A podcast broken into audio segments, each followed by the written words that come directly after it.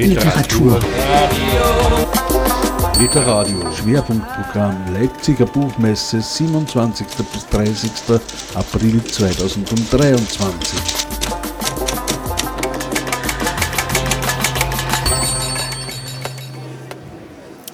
Herzlich willkommen auf der Literadio-Bühne. Thomas Ohler mit dem Buch Doppler, der im Müris Salzmann Verlag erschienen ist.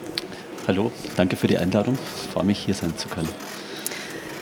Thomas, du bist eigentlich äh, hauptberuflich und gelernt als Kostümbildner tätig. Ähm, zu deinen Filmen gehören zum Beispiel Kabale und Liebe von Leander Hausmann, Jud Süß von Oskar Röhler oder Die Vermessung der Welt von Detlef Buck, für den du den österreichischen Filmpreis für das Kostümbild gewonnen hast. Ähm, vorab vielleicht die Frage, gibt es Ähnlichkeiten oder beziehungsweise wie ähnlich oder unähnlich ist der Zugang zum äh, Kostümbild und dem Schreiben? Für beides, speziell bei einem Roman, muss man ja auch eine ganze Welt entwerfen. Also der, wahrscheinlich der prägnanteste Unterschied ist, dass ich mit dem Kostümdesign Geld verdiene und mit dem Schreiben nicht oder sehr, sehr wenig, jedenfalls zu wenig, um die Miete zahlen zu können. Aber ähm, was die Kreation betrifft, ist es insofern verwandt, weil ich auch beim Schreiben eigentlich immer mit Bildern beginne und ich brauche zuerst ein, ein, Bild eines Raumes, äh, einer Konstellation, einer Figurenkonstellation und äh, eigentlich auch der Figuren, ähm, also der Gesichter, der Körperhaltungen, vielleicht auch der Kleidung und dann kann ich erst darüber schreiben. Der Doppler spielt im fiktiven Ort Frankenhain und erzählt die Geschichte eines Jungen, der durch einen Autounfall seine Eltern und seinen kleinen Bruder verliert. Glaubt er. ähm, und seine bekannte Welt, also er kommt ins, quasi ins Exil aufs Land zu den Großeltern. Und für mich liest sich diese Anfangsszene fast filmisch. Es ist wie, wie eine beschriebene Zeitlupe. Kann ich dieses Kompliment nehmen? es war so, es war so konzipiert, dass es quasi filmisch ist und äh, äh. Aber es ist natürlich dann doch ein Text und eben keine Filmvorlage. Ähm, dann hören wir uns vielleicht gleich die, den Beginn des Buches an. Gerne. Die Überschrift lautet Fallen. In meiner Erinnerung ist alles still, kein Geräusch zu hören, Teile fliegen durch das Innere des Wagens, Mutti Schlüsselbund mit dem silbernen Anhänger, ein Apfel. Und sogar die hölzernen Boccia-Kugeln, sechs Stück zu je knapp einem Kilo, in deren Mitte das kleine rote Palino, in einem Plastikkäfig gefangen, ein solides Paket. Und das schwebt jetzt durch den Fahrgastraum. Das schöne Wochenende wird so nicht stattfinden, das sieht auch Fatih ganz klar, während er am Lenkrad herumreist, obwohl er längst die Kontrolle über das Fahrzeug verloren hat. Das sieht Mutti, einen stummen Schrei im Gesicht, die ihre beiden Kinder nicht festhält, sondern in den schwarzen Fußraum zwischen Vordersitz und Rückbank drückt, sie in Deckung bringt, weil das Unvermeidliche immer näher kommt. Zunächst für Mutti. Die Boccia-Kugeln steuern auf einen unsichtbaren Zielpunkt oberhalb ihrer rechten Augenbraue zu, während der Wagen vom rechten an den linken Fahrbahnrand und wieder zurück an den rechten geschleudert wird, hochschaukelt, die Räder links weit vom Boden abgehoben, plötzlich wieder die Richtung ändert und herumreist auf die andere Seite. Die Landstraße ist jetzt ein schmales Band und bald wird es uns abwerfen. Noch weiß Fatih nicht, ob nach rechts oder links. Der Abgrund ist beiderseits beachtlich und der Crash unausweichlich. Ich freue mich aufs Ende, nicht auf das, was dann kommen wird, sondern darauf, dass das wilde Geschaukel und Gewerfe endlich ein Ende hat. Mir ist übel.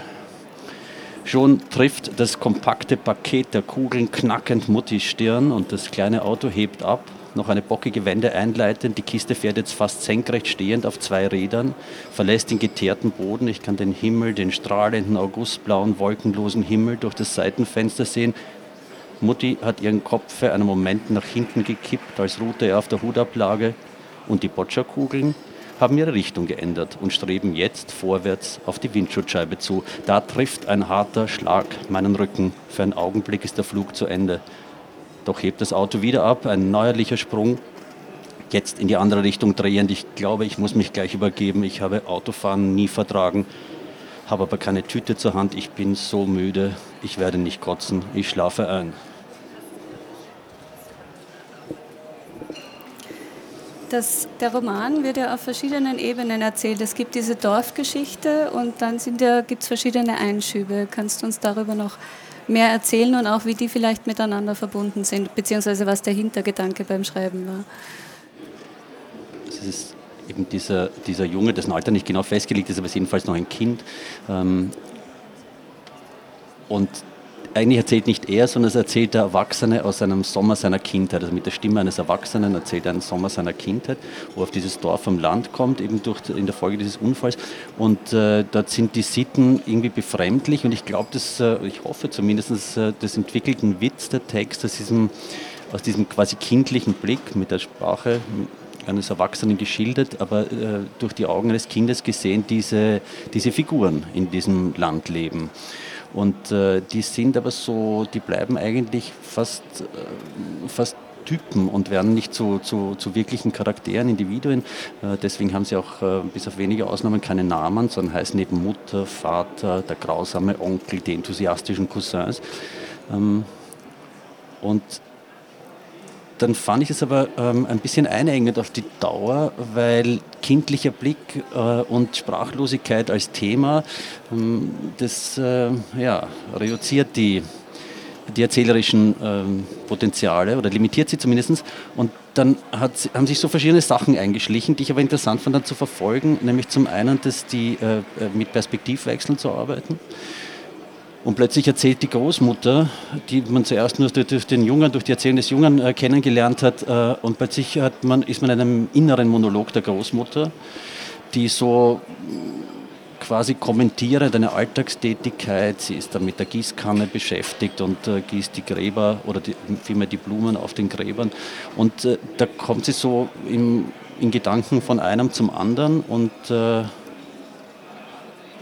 es führt eigentlich zurück, es ist wie eine Rückblende, es führt zurück in ihre, in ihre Jugend, weil eben ganz im Gegensatz zum Eindruck des, des Jungen, dass die Großmutter ist eben so eine statuarische Figur, äh, die sich nicht verändert, die auch nicht mehr älter wird, sondern die immer die gleiche ist. Äh, das stimmt natürlich überhaupt nicht, so sind Großmütter nicht, wie wir wissen. Äh, und sie hat natürlich eine Jugend gehabt und sie hat eine Geschichte und da gibt es ein Familiengeheimnis, ein tragisch-dramatisches, das sie dann in diesem inneren Monolog erzählt. Das ist so die zweite Ebene, die sich da einschleicht sozusagen. Und dann rutscht es äh, gelegentlich ab in was Fantastisches. Also beim ersten Mal weiß man nicht genau, was es eigentlich sein soll. Ist das jetzt ein Traum des Jungen? Man ist nämlich plötzlich in, der, in, in historischer Ferne im, ähm, im äh, den 1830er Jahren.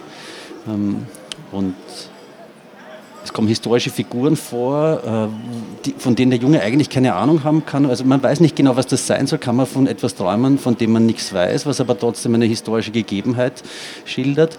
Oder ist es ganz was anderes? Und äh, das taucht mehrfach auf in dem Roman. Und ich glaube, irgendwann kommt man dann drauf, was es eigentlich für eine Bewandtnis mit, äh, damit hat. Nämlich es sind Variationen über den Titel Doppler weil der einerseits in der Rahmengeschichte als die klassische zweilitrige Weinflasche präsentiert ist und äh, omnipräsent ist eigentlich in diesem äh, Dorf und in diesem Haushalt, wo der Junge da unterkommt.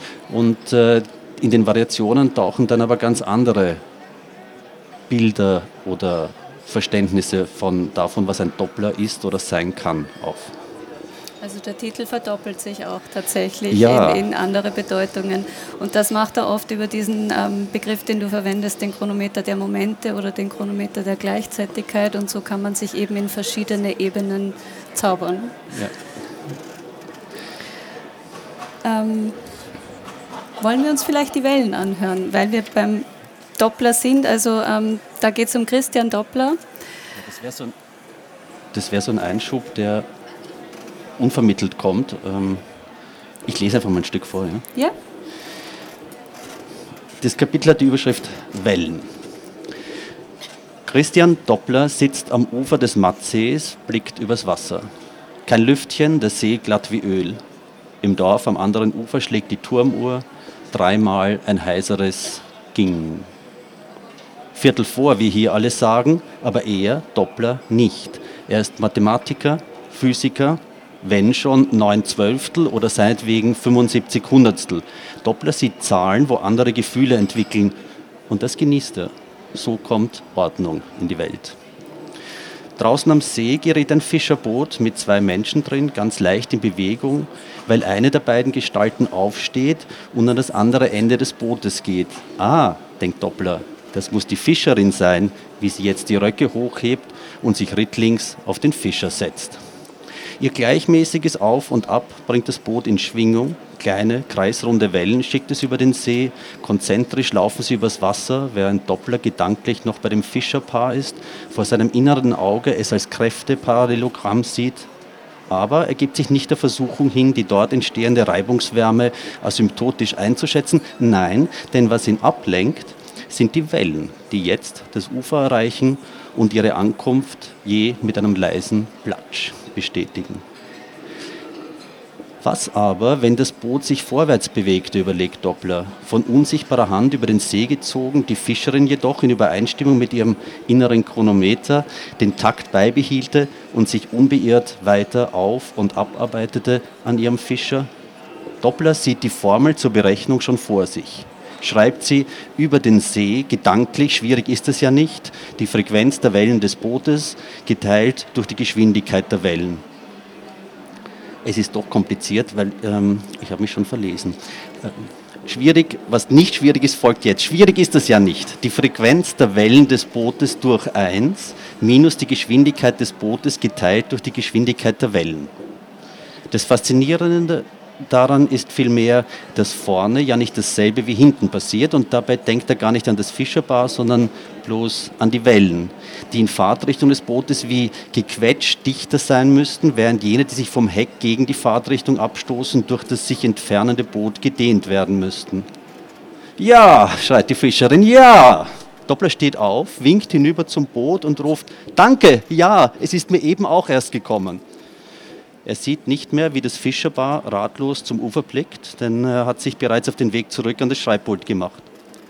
Das ist es vor der sich, worauf er sein ganzes Leben lang gewartet hat, etwas Großes zu erkennen. Er wusste nämlich schon sehr früh, dass seine Bestimmung im Außergewöhnlichen liegt. Nur wodurch und womit es beweisen, das wollte sich lange nicht zeigen. Jetzt die Formel aufschreiben und dann nachdenken über den Beweis. Der muss sein wie er, groß, beeindruckend, unübersehbar, unvergänglich.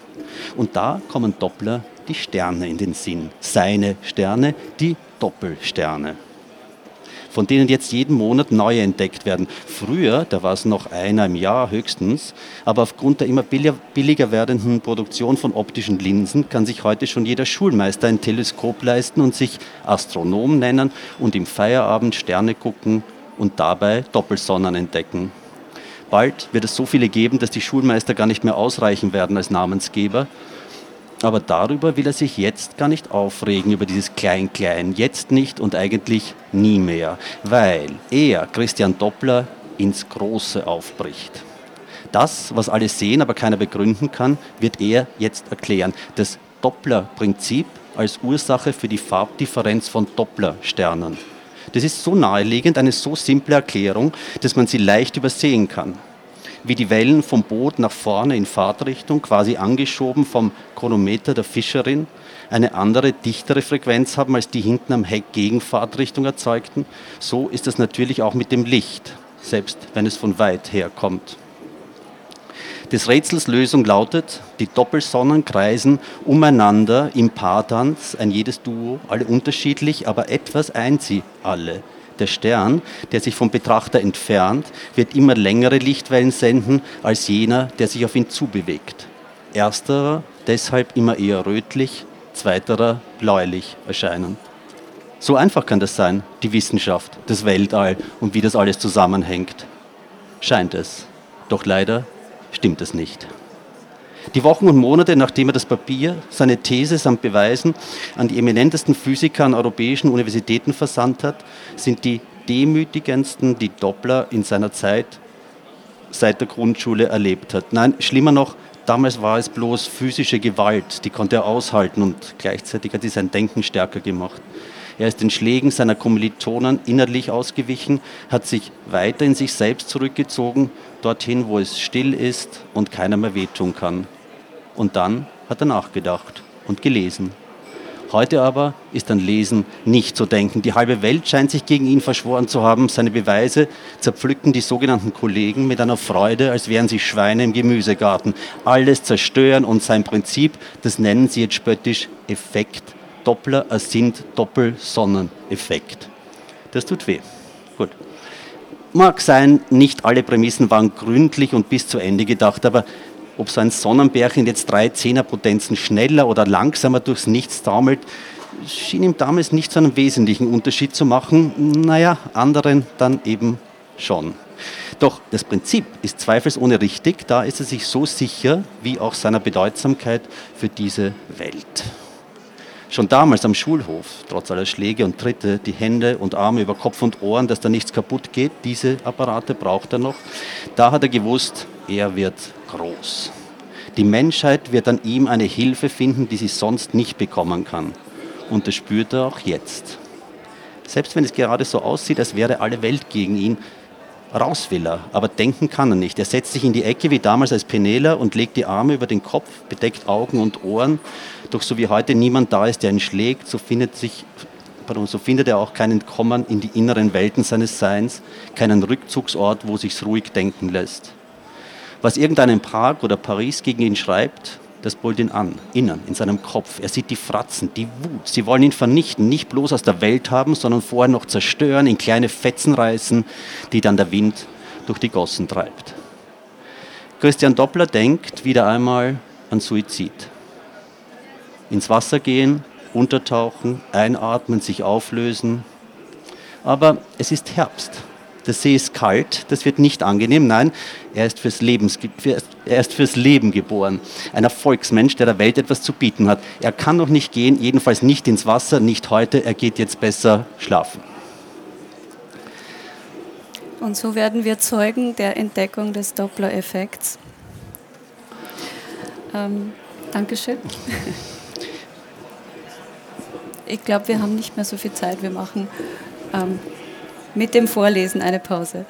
Ähm, das Buch ist ja insgesamt ein Sammelsurium, ein, ein, Panoptikum von Beobachtungen und auch von Skurrilitäten, auch in der Sprache. Es gibt ja viele Begriffe, die man kaum mehr verwendet.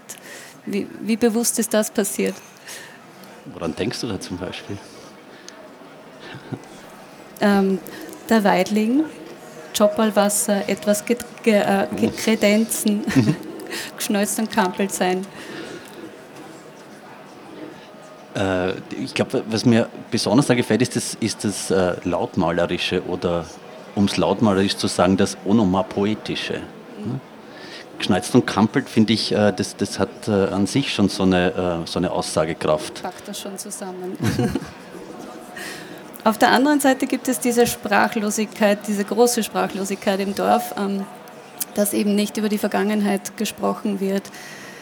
Wie wichtig ist es, dann erst recht darüber zu sprechen?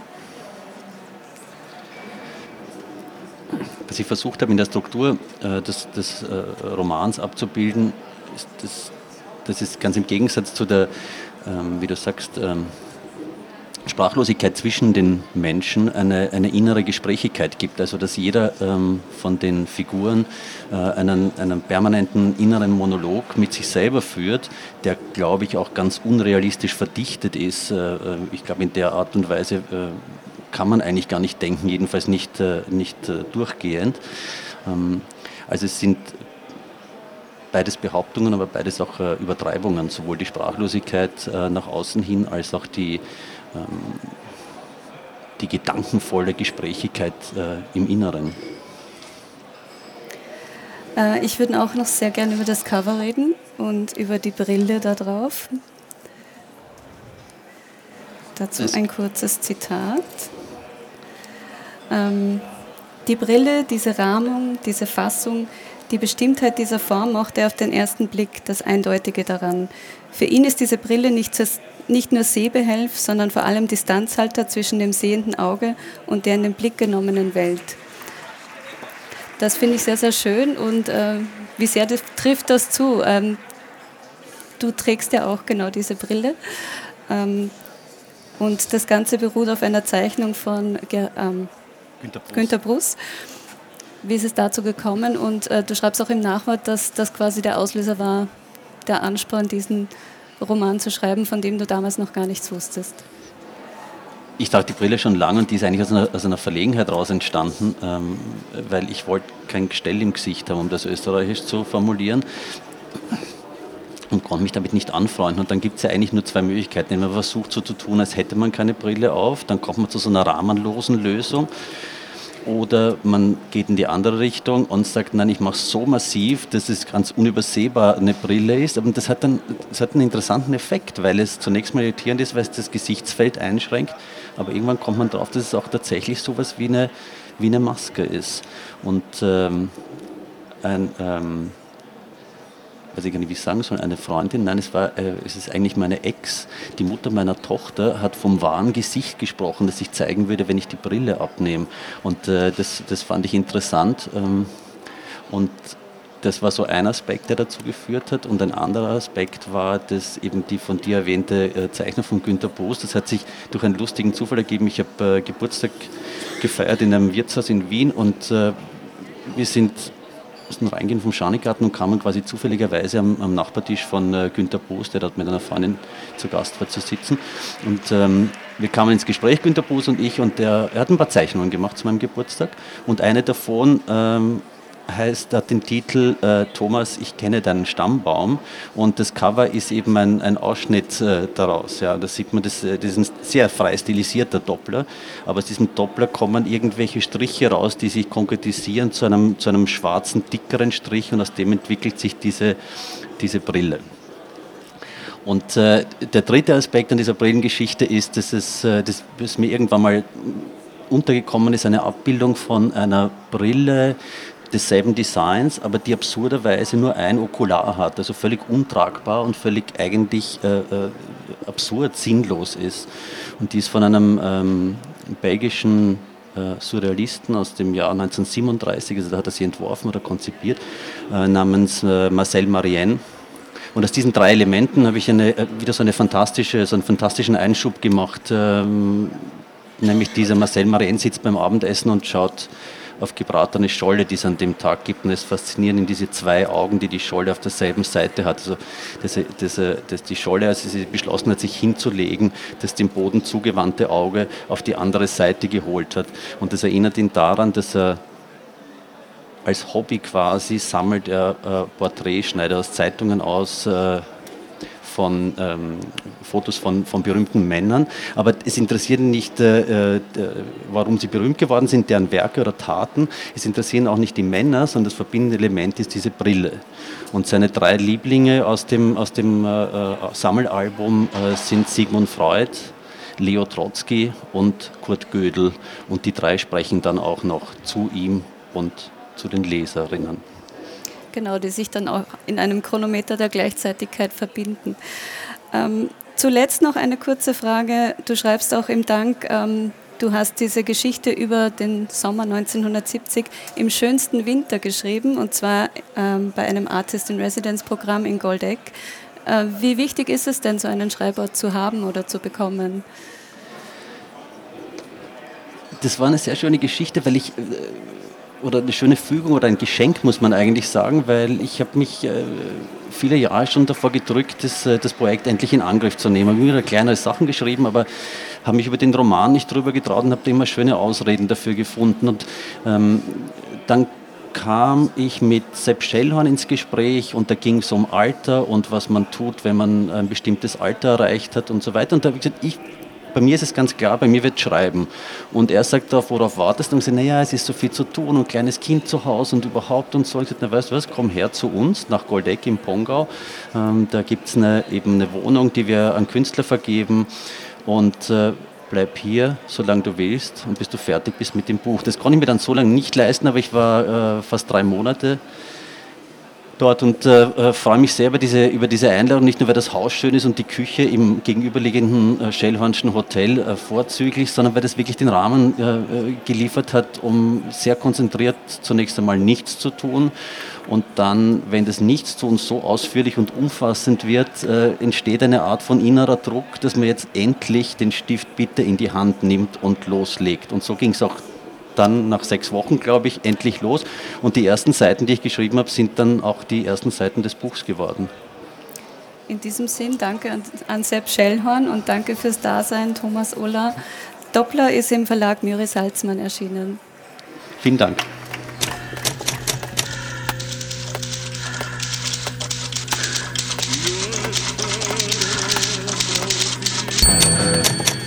Literatur. Literadio. Schwerpunktprogramm Leipziger Buchmesse 27. bis 30. April 2023. Detailinfos, Programm und Webradio auf www.literadio.org. On Air zu hören bei Bürgerradios in Österreich, Deutschland und der Schweiz.